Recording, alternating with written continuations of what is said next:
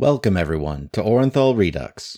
We are re releasing our original short series, Orenthal, with new editing and music. Three years ago, we started our podcast with this actual play, with no idea of where it would lead. Taking place over a hundred years before our current actual play adventures, our characters in Orenthal looked for clues and hunted for a secret foe who instigated devious plots within the city. Hi, everyone. I'm Tony, the Dungeon Master of the campaign, and with me here are the following players. Hi, I'm Adam. I'm going to be playing Sildan. He is a Way of the Kensei monk, uh, and he's a wood elf. Hi, my name is Chris. I'm going to be playing Daryl. He is a evocation specialized wizard. He will be blowing things up.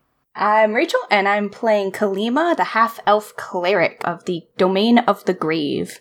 I'm Nick. I'm going to be playing Tor, a level 5 Dwarven Inquisitive Rogue. This is Bethany. I'm playing Sari, an Aasimar, Order of the Immortal Mystic. And we would all like to welcome you to Orenthal.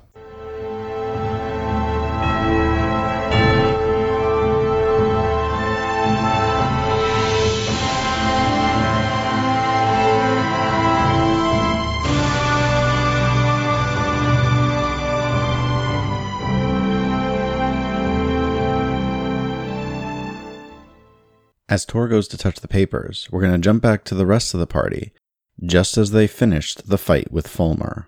Last time, as the majority of the party went to go track down Saria's old mentor, Fulmer, and found her in the home of Viagosto, Tor, meanwhile, was experiencing a journey of his own as he was shown glimpses of his past and what might have happened to his research.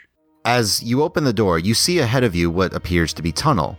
As you step through and the door closes behind you, in the split instant again, each time you've stepped through, as soon as the door closes and you blink, the whole scene around you changes, and you find yourself in tall green grass that is swaying with a heavy wind. The grass is almost chest height to you. Looking around, you find yourself in a massive forest, the trees nearly 30 feet across, just all around you, covering the sky above in a canopy. Looking out from left to right, you see it seems to be almost dusk.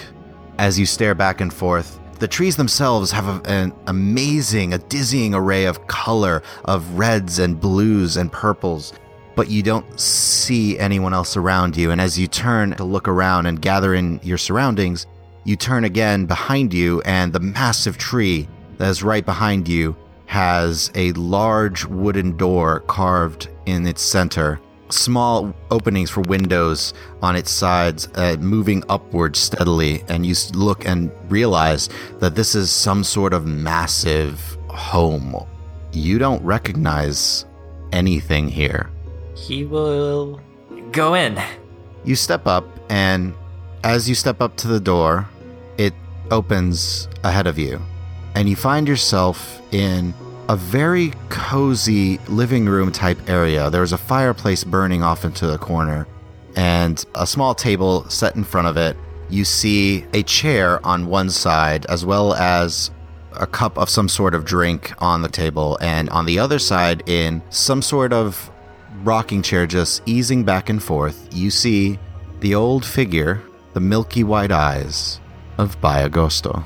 In her hands, you see a similar cup to the one that's on the table, and she's sipping from it.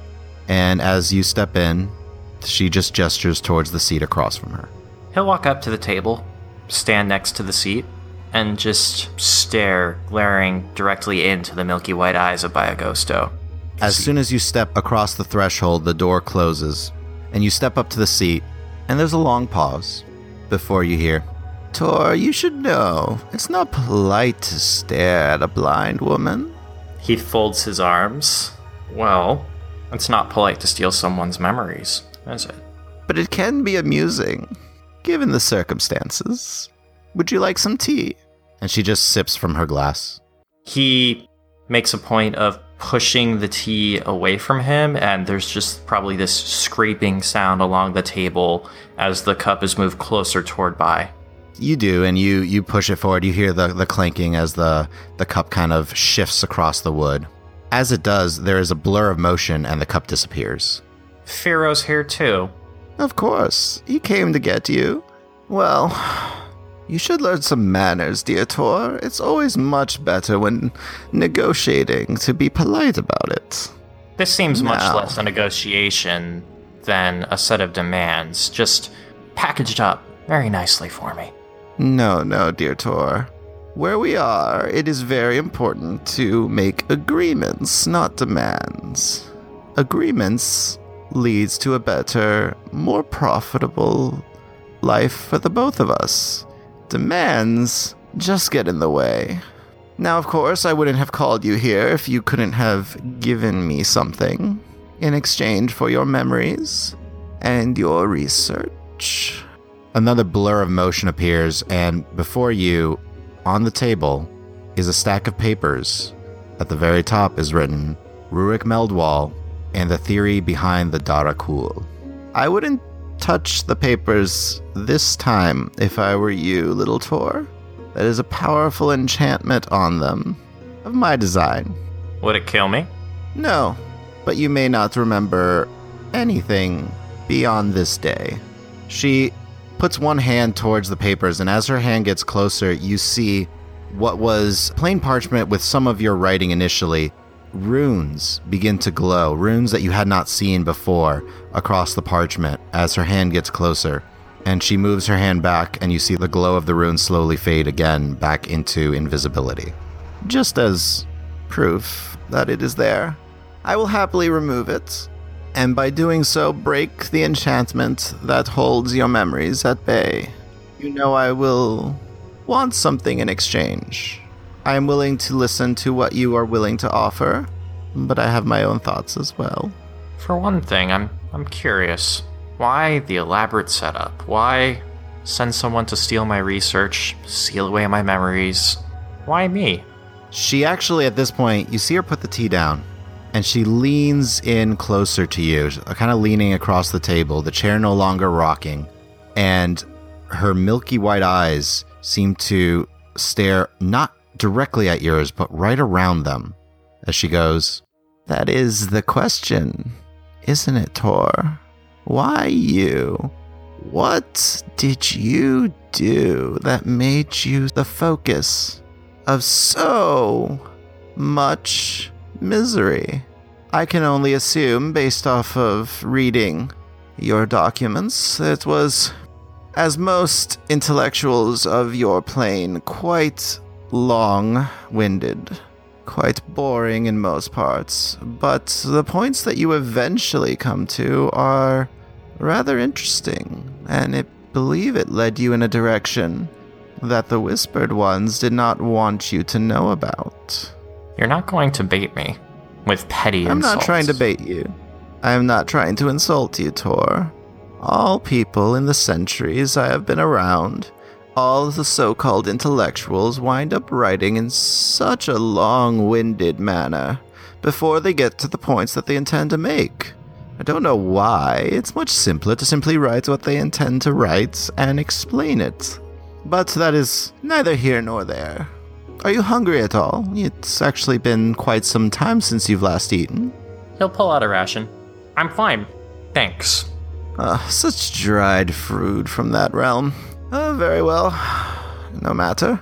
So, like I said, I am willing to offer the research and your memories. I will remove the incantation that is preventing you from accessing them. I simply want a few things. and I'm willing to answer any of your questions that I can. I have had many deals with the Whispered Ones. They tend to like to use intermediaries for most of their things, but Relayan and I have had a falling out. You're claiming to be a third party, independent of any other. I will always be independent, little Tor. I am beyond such petty things. But the Whispered Ones have gone back on a deal they have made with me. I therefore hold no love for them. But I'm not simply going to give things away for free. That would not be very beneficial to me.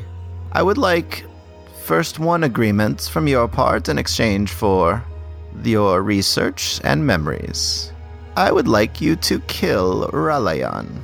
A hit job. He is your enemy as well. He plans something within the city itself. Something perhaps tomorrow morning. I sadly don't know the specifics of the plan. I had one final deal I had to make before we met. A deal with an elf that I believe the rest of your group has either taken care of or is currently doing so. The elf got what she requested.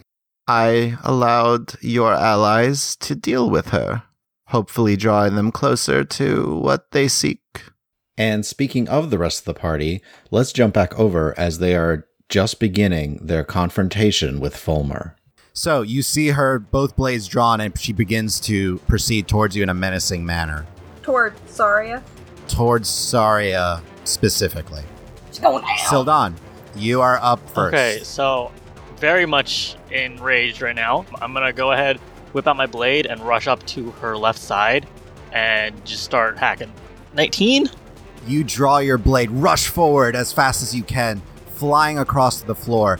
As you stab forward, you see both her blades start to come up, but you slip just underneath and stab it into her, her chest. Okay. 11. So then I'm gonna go ahead and use Stunning Strike. So she's got to make a con save against my DC of 14. She's not stunned. Okay. Then I'm gonna go ahead and attack her again, and then 24. 24, yeah, that hits. You're attacking with a sword still? Yes. So 8 damage. Yeah. Yeah, you know what? I'm gonna flurry of blows her. So these, these are all unarmed strikes. That's a 21. That hits. Okay. 10 damage. 20. Okay, then that's 9 damage. Okay. So, Sildan, you rush up, thrust the blade forward as she goes to seem to try to block it with her own swords. You slip through, stab it into her chest. She s- snaps it away. You go again, slashing into her side, following with two quick thrusts of your palm. First one into her chest, and then again into her chin as she kind of stumbles back and turns her full attention on you for those strikes. Daryl. So I would like to cast Fireball about 20 feet behind Fulmer so that it hits Fulmer and not Silva. Okay, just so you know, there's a lot of wood in here. Is there basically wood all around them, or is there look like there might be a radius of about 20 or so? You are going to hit some wood anywhere in this room within a radius of 20 feet. Okay. Yeah, I'll, I'll still do it. 20 damage. So you release the small mote of flame. It flies over, landing right into the fireplace as a massive blast echoes outwards, encompassing Fulmar. You see her tuck and kind of duck, using the cloak to protect herself. It seems like she did not take the full damage. There is now a, a, a rug on fire. a table's on fire. Oh gosh, the fire's burning. Everything's on fire. it was a 20 foot radius. And you actually see, as you released the ball of fire, the rug twitches and crumples as it's burning. Like it was alive? Maybe. I'll point out, I was like, that carpet just twitched. It is Fulmer's. She looks to you, Sildan, and says, Fine, you first. With the first swing, she comes at you, slashing into your side. You take 12 points of slashing damage as the first blade cuts across your chest. Then she comes again with her other blade, and again just catches you across the shoulder, dealing you nine additional points of damage. As she comes in with a third swing, and deals an additional seven points of damage as she stares you down and points the blade towards you and says, Do you really want to watch your little ones die? And that brings us to Saria. I'm gonna draw my sword. So you pull both blades, and the fire, Is extinguished. As a cold fills the room for a moment, and the flames dissipate, and the fireplace is no longer lit. And Saria would turn to Fulmar and say, aside from the fact that everything you think is wrong, you were especially wrong about me. And I'm going to use my Radiant Soul ability to grow wings, fly up in her face. but for my bonus action, I'm going to activate my Iron Durability Steel Hide ability. So I have resistance to bludgeoning, piercing, and slashing until the end of my next turn. you all watch as a slight shimmer appear around Saria's body, some some sort of protective ability that she seems to have. As Saria finishes uh, saying the words, a light begins to emit from her as her eyes suddenly glow bright. Two luminous, incorporeal wings just sprout from her back. As this happens, her feet slightly lift off the ground as both blades held out, wings spread wide, as they suddenly flap and she rushes at Fulmar. Kalima. Kalima. Okay, so okay, okay. okay, okay. I'm double checking how things work. So I'm gonna run up and kind of like you know clap Sildon on the shoulder and be like, "Hey, buddy, watch it." You know, just kind of like, okay, this is yeah, this is not good. And at the same time, I'm going to cast a Cure Wounds, and then I'm also going to cast Shield of Faith on you, which buffs your AC Ooh. plus two. You have Hold all on. that. You use Cure Wounds from the staff, Oh right? shoot. Yeah, because I can't use two spells. That's right. Can I? No. No. You can do the staff Cure Wounds, which is the same thing. And yeah, I'll use the Staff of Healing. You only get seven hit points. So your AC is currently at 19. And then where I'm standing, it's like a free action to drop a weapon, right? Yes. Okay, I'm dropping the crossbow so that next turn I can pull my mace. Okay, so as you rush up, you kind of hold the crossbow in one hand as you draw the staff and tap Sildan, releasing a surge of healing energy, and immediately follow it up by dropping the crossbow to release the spell, the Shield of Faith. And as you do, divine energy spreads from your fingers and encompasses Sildon, creating a slight shimmer in the air around him. Sildan. Oh, jeez. Okay, so this time I'm gonna start off by attacking with my fist, and I played. So yeah, 14. Then I'm gonna go ahead and I'm just gonna attack again with my sword this time. 18. you initially strike out with your fist, slamming it into her side. You actually kind of seem to dent the armor slightly as she takes a step back. You immediately swing with the sword, and you see both blades come up and catch it and deflect it. So then I am going to spend a ki point now. I think I'm going to take the dodge then. So, after the two initial strikes, as she pushes your blade aside, you immediately go into a defensive stance, holding your blade in front of you in order to help you parry attacks as you turn your body and give her a smaller target to hit. Daryl. I will cast Firebolt. That is a natural 20. Wow, That guys. 20's all around. 20. As you release this mode of flame, it shoots out, and just as Fulmer lifts her blades to deflect Sildon's strike, leaving her chest open, it slams dead center of her chest and seems to partially melt some of the armor as she takes a stumble back, backing into the wall. Fulmar's turn. She immediately turns towards you, Saria, and says, Finally, I will end you swiftly. Deals 13 points of damage Halved. which is half. That is correct because you have your resistance right now. As the first blade swings, it seems to partially be blocked by whatever this field is around you, but some of it still goes through and slashes across your arm as she comes in for a second strike, slashing again across your form, dealing 11 points of damage, half to 5. And as she does this, you see her kind of focus on herself, take a deep breath, and seems to be looking a little better. Second Wind. Saria, I'm gonna shift my focus. I'm switching to my psionic weapon. And for now, I am going to slash at her with my scimitar. you shift your focus as you feel slightly more vulnerable uh, as your AC has gone down by one, and go and slash at her with your Frostbrand scimitar. Gonna be a total of 25. So you All right. slash across her side. That's gonna be a total of 16 points of damage. All that energy that she seemed to get back seemed to almost immediately be lost as you slash across her form. Ice begins to form in the wound as she kind of clutches her side for a moment and takes a step back. I am shifting sideways. Okay. So as you slash, you kind of immediately shift in order to uh, take advantage of her focusing on her wound and put yourself next to Kalima and Sildon. My turn? Yep. I'm going to decide to pull out my shield. So I have my staff and my shield. I mean, Sildon still looks pretty bad. Yep. I'll go ahead and cast a healing word at a level two. So you're gonna get Two ones. eight hit points back. So you pull your shield onto your arm, strap it tight, and release some healing energy towards Sildon as his wounds begin to close and mend. Sildon, no longer bloodied, kind of straightens up a little bit and is more focused on his defensive stance right now. Sildon, All right, so I'm going to punch her.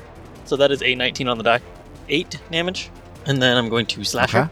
20 that hits. total, another eight damage, and then I'm going to use a ki point for Step of the Wind for disengage. Okay. As you leave your defensive posture, you strike out quickly with your fists, noticing Fulmar's attention on Saria. Strike her across the chin first, and immediately follow up with her her head knocking back and stabbing into her side before utilizing this momentum and your own ki, enhancing your speed and pulling away back towards Daryl and towards the door. Daryl, Noticing that everybody's kind of in front and blocking my line of sight a little bit, mhm. I'm going to move over by the fireplace so I can get a uh, clear line of sight on Fulmer.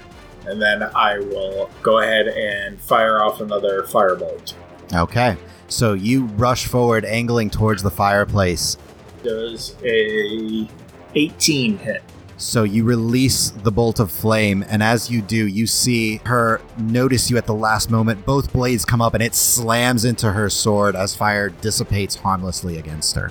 That brings us to Fulmar, who seems to be still focusing on you, Saria, as she takes the first swing.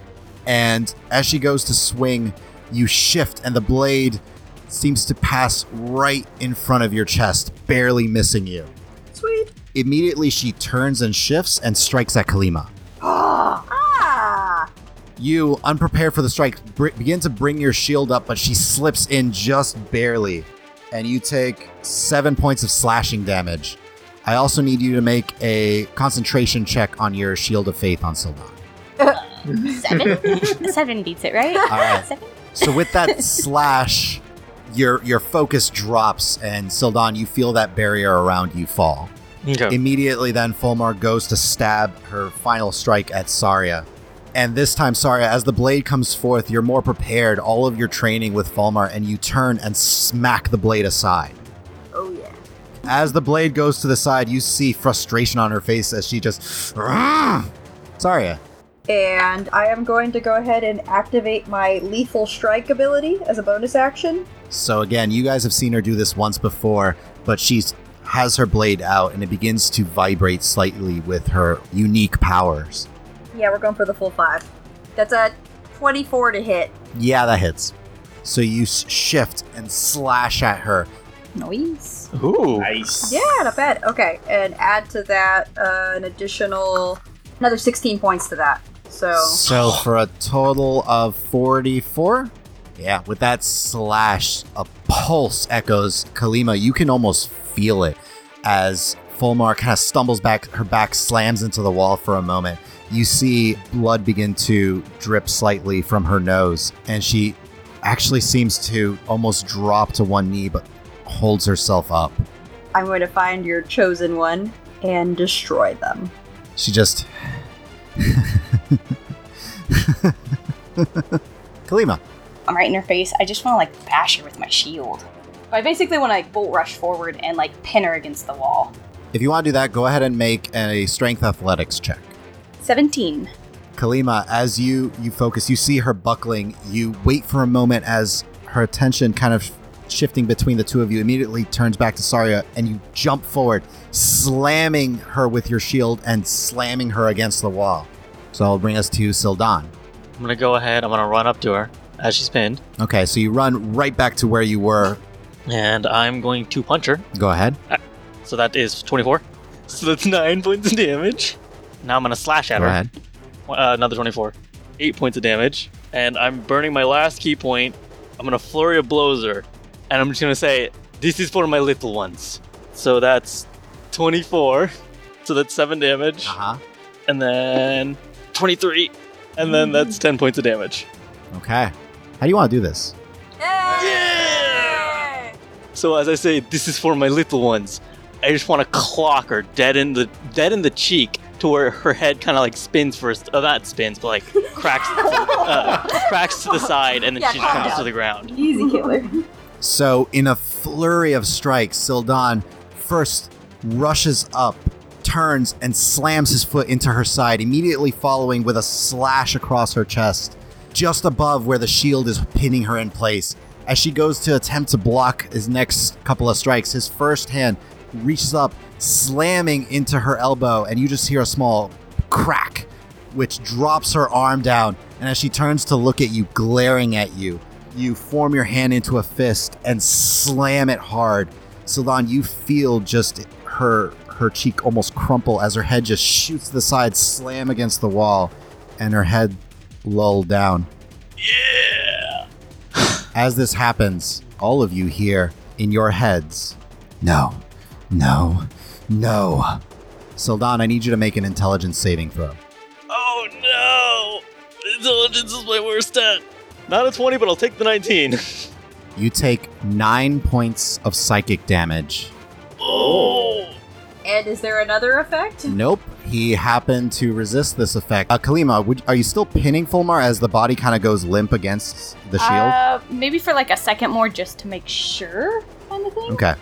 As this happens, Sildan suddenly recoils back as it seems like something hit him almost, as suddenly appearing on top of Fulmar's head, you see some small bit of light as what looks to be a tiny brain appears on her head, small legs clutching her skull. What? What? What? and you just keep hearing again, no, no, no. Give me your body. Give me your mind. Kill it with fire! Burn the whole place down, Daryl. Do it, do it, do it. Daryl! So, Daryl, it is your turn. All right. So this voice that we heard, does it sound the same as that evil voice that we had heard in the visions? No, it does not sound the same. No, Okay. no, No, no, It does no. not. No. I am going to cast magic missile at the second level. Go ahead and roll your damage. Nine damage. All right, you focus as four small bolts of light appear between your fingers and release as four magic missiles just slam one after the other into this thing. Wait, And- it would just be two magic missiles if I'm casting it at second level, right? It right? starts with three. Oh, So you get four. Shoot. So go ahead and roll two more d4. four plus two, so six damage. So an additional six. Okay. So you just just smack, smack, smack again and again as this thing just begins to crack and and liquid begins to seep from whatever this is. This is a tiny creature, by the way, just clinging to Fulmar's head, just holding on, and you just all in your heads hear as it cries out in pain, an inhuman cry. So that actually brings us to you, Saria. Ah, I want it dead. Kill it! I don't like this. I'm gonna go ahead and do the lethal strike, but I'm gonna do it for just the three points. Okay, so again, your blade vibrates with psionic energy. It's a 25. You immediately focus your psionic energy. I rolled two tens. Oh gosh, how do you want to obliterate this thing? How would you like to smear it on the wall? It's, it's 40 points of damage. How much? Really well. oh my gosh. 40. Wow. I just want to cleanly cleave it. So your blade neat basically pieces. almost doesn't even touch it before it just Shink. breaks in half and almost just smears the back wall. oh, I didn't want to totally obliterate it because No, there's there's what it was. there's still parts of it. Oh, Pieces. chunk- chunks. Great. Okay. It's just in half. It's psychic damage, but yeah. since it is what looks to be a brain with legs, you are out of initiative though. As the party begins to search the area and try and understand what this creature is, we're going to switch over to Tor and his conversation with Bai. Who's rallying? He is a leader of this sect of the Whispered Ones. He is from beyond what you mortals can possibly comprehend. I am sure you have heard of different planes of existence. The Shadowfell? The Shadowfell is a realm very close to the material plane. It is a plane filled with necrotic energies, a plane where elves once accidentally traveled to. And while there, they changed. Go on. Will you agree to eliminate Ralayan. And she holds a hand out this time. If Relion is, as you say, and is someone who is plotting something against the city of Orenthal, then our interests align, don't they? Ralayan is attempting something within the city of Orenthal, something that will benefit him and no one else. It is not, as you would call it, good. I do not care one way or the other, other than the fact that I was betrayed by this Ralayan, and he went back on a deal that we made, which is why I would like to make this deal with you. Eliminate him, and I will continue to answer your questions. I have two other requests for the remaining of your research and your memories. She's still holding her hand out, by the way. Anything that you're lying about is null and void. He'll put out his hand as well. She goes and clasps your hand, and there's a slight chill that runs through you for a moment and fades. And then she releases. Don't worry. I keep up my end of the deal, and I have told you all that I have told you. If I do not keep up my end of the deal and what I have said, I will feel the repercussions of this deal. Whereas if you do not, you will. More about where Relion came from. I mean, it, sounds like it's somewhere beyond the Shadowfell. Yes, dear. I won't get into specific details of the planes of existence. There are good, there are bad, there are in between. There's law and order, and chaos, and anarchy. There is the Shadowfell, the Feywild, the Astral Plane, and more. Relion is an entity that comes from beyond all of it. Beyond any plane known to most. Your little world is but one of many. Your world has only just recently touched upon the greater universe that exists around you. Rallion has decided to speed up this process for you. He is one of those that first brought the Darakul into your realm. He opened the gates. If that is true, then there should be no problem here. He is an aberration, dear. And the deal that he did not honor, can you tell me more of that? Sadly, my part of the deal was to not speak of it. I honor my deals, dear. Even once they're broken? I am bound by certain laws, dear. He is not. I assume you'll reach out to me when you need me next. Well, that is the second thing I will request of you. All I ask is in a 10 day, come back to the home in which you first saw me. I would like you to come back here, and that is the easiest way to do so. You will come alone, and you will be allowed to investigate creatures to your heart's content. Creatures the likes of which your world has never seen. She again holds out her hand. I'll have to think on that one, if you don't mind. You have until the end of our conversation, dear. This is your offer. After all, I have brought you to a place that mortals have not been in many, many years. So, what does this make you? It makes me a Fae, dear. Quite a powerful one, in fact. Fascinating. I am simply asking for you to come back in a 10 day, dear. By that point, you will either have accomplished what you wanted and stopped the Whispered Ones from accomplishing their goals, or more likely, you will be dead. I'll come back to see you. Her hand's still out. A 10 day, dear. Yes, I'll see you then. And he shakes her hand.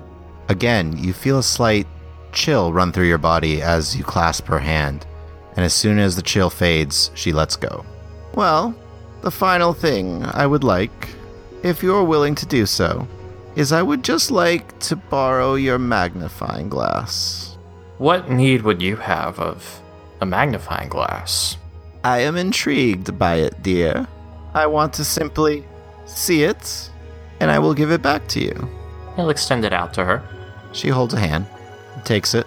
Almost again, immediately as she does, the chill runs into your fingertips as you let go of the magnifying glass. And she holds it up, seems to examine it without actually looking at it, turns it in her fingers, kind of feels it in her hands, and then hands it back towards you. Whether it be investigation or arcana, he'd like to see if anything has changed in that magnifying glass. Investigation. 17. Based off of your own understanding of the arcane and all that, you watched her study it. She was studying it very closely. She was trying to get like a feel for it, get its exact shape and and understand its size and weight. She was trying to understand everything about it. And you get the impression that she was just really trying to commit this to memory, but she left nothing on it. Why the chill just for handing it to her? Doesn't seem like it was even a deal made, just a simple exchange of items. Dear, a chill is always when anything, even as simple as I agree to give you back this magnifying glass in exchange for allowing me to borrow it for a moment. The slightest agreement, dear, is a deal. That's why the chill. And at this, you see a mischievous smile on her face, as by this point, the very idea that anything Tor might agree to in this place will potentially have repercussions. So he has the magnifying glass back now, and he starts to slowly step away. Dear, I told you I asked for a few things, and her hand goes out and touches the stack of papers that is your research. And as it does, the runes flash and fizzle and pop and begin to disappear from the page as her hand comes to the top. And as she pulls it away, you can see a swirling amount of colors and lights pull from the pages and into her hand and vanish as the pages just rest normally. And she says, As soon as you touch your research, your memories will be restored, dear. He just puts his, his hand to his chin for a moment, his beard just stroking it with the thumb a bit, like, What have we done? He'll go up to the papers again. He'll make contact with them.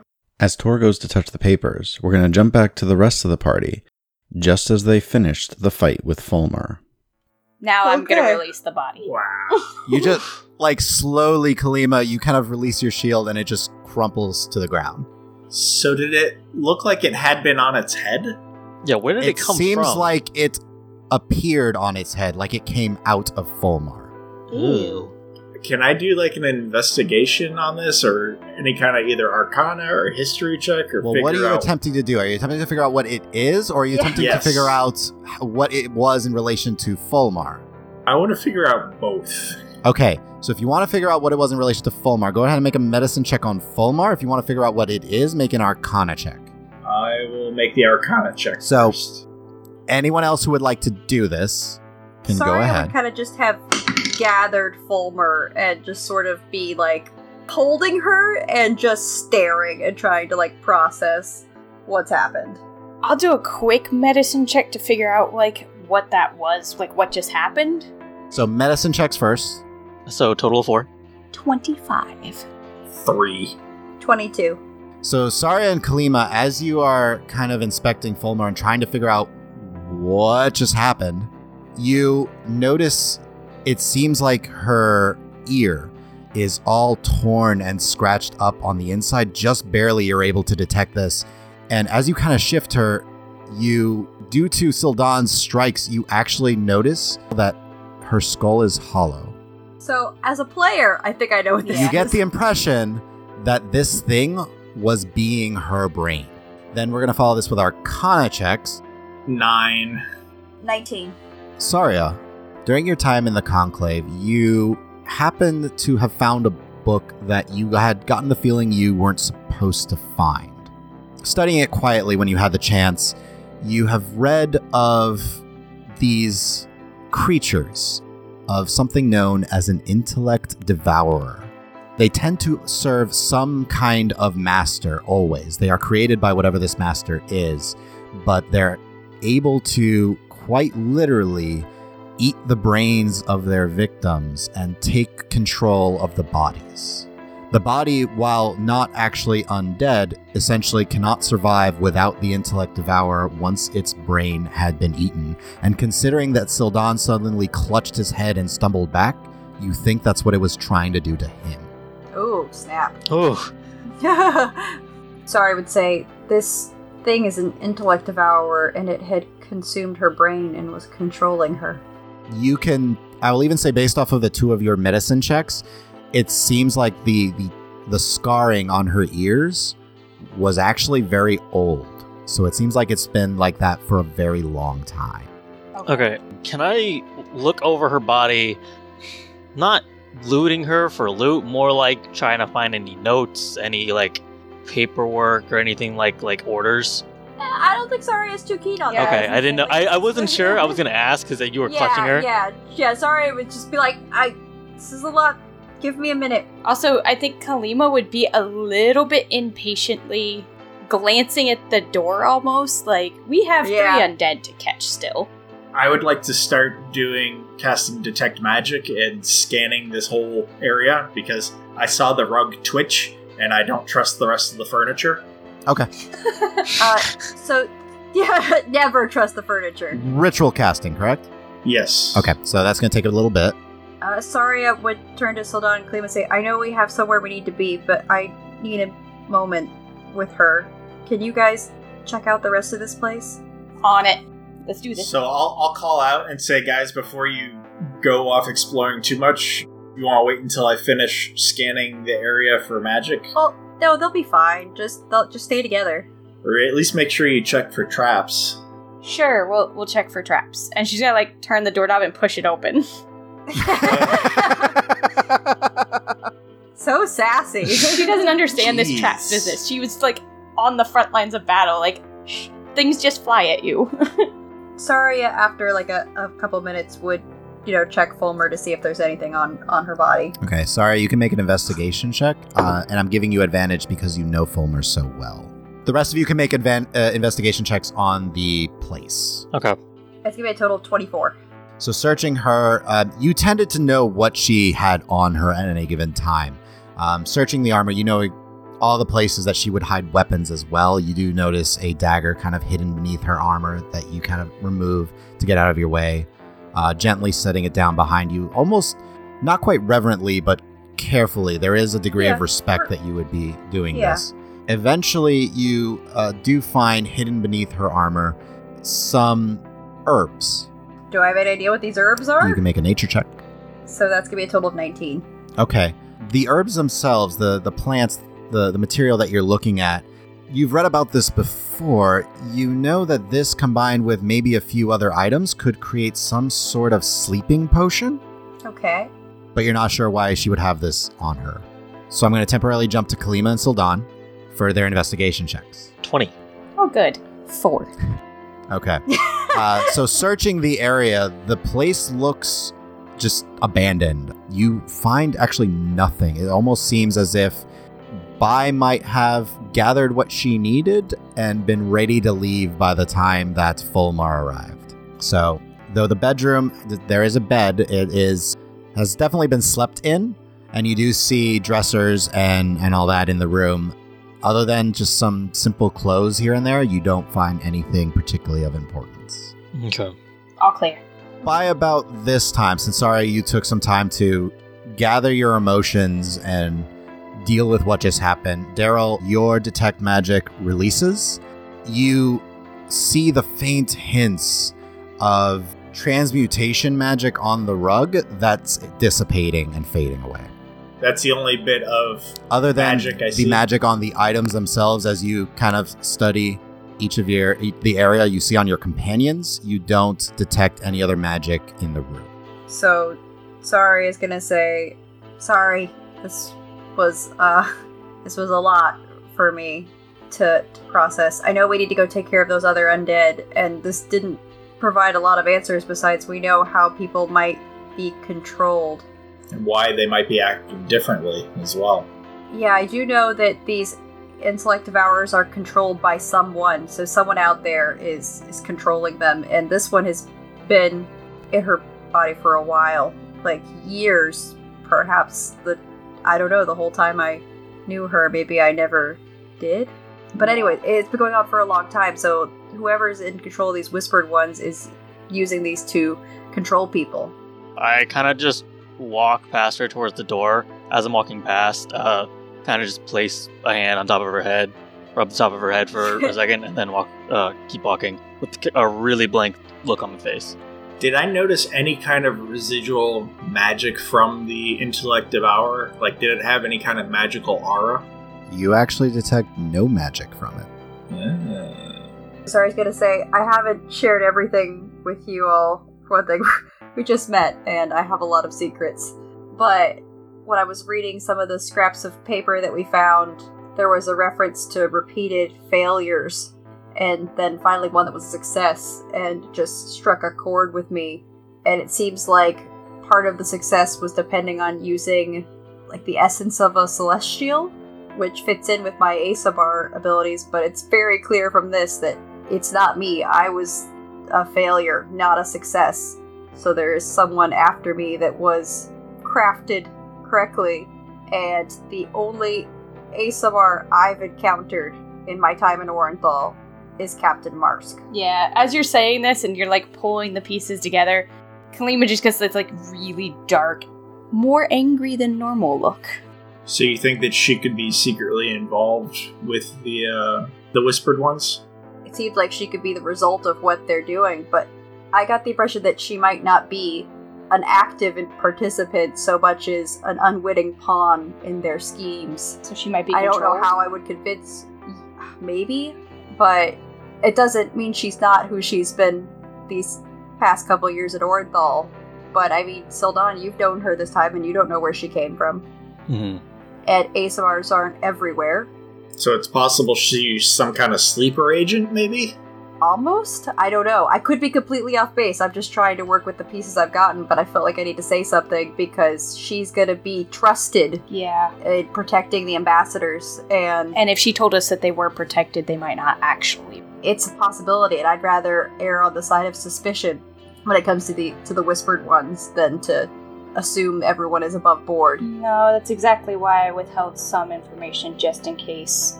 Yeah, I didn't trust that guy completely. Just I don't know.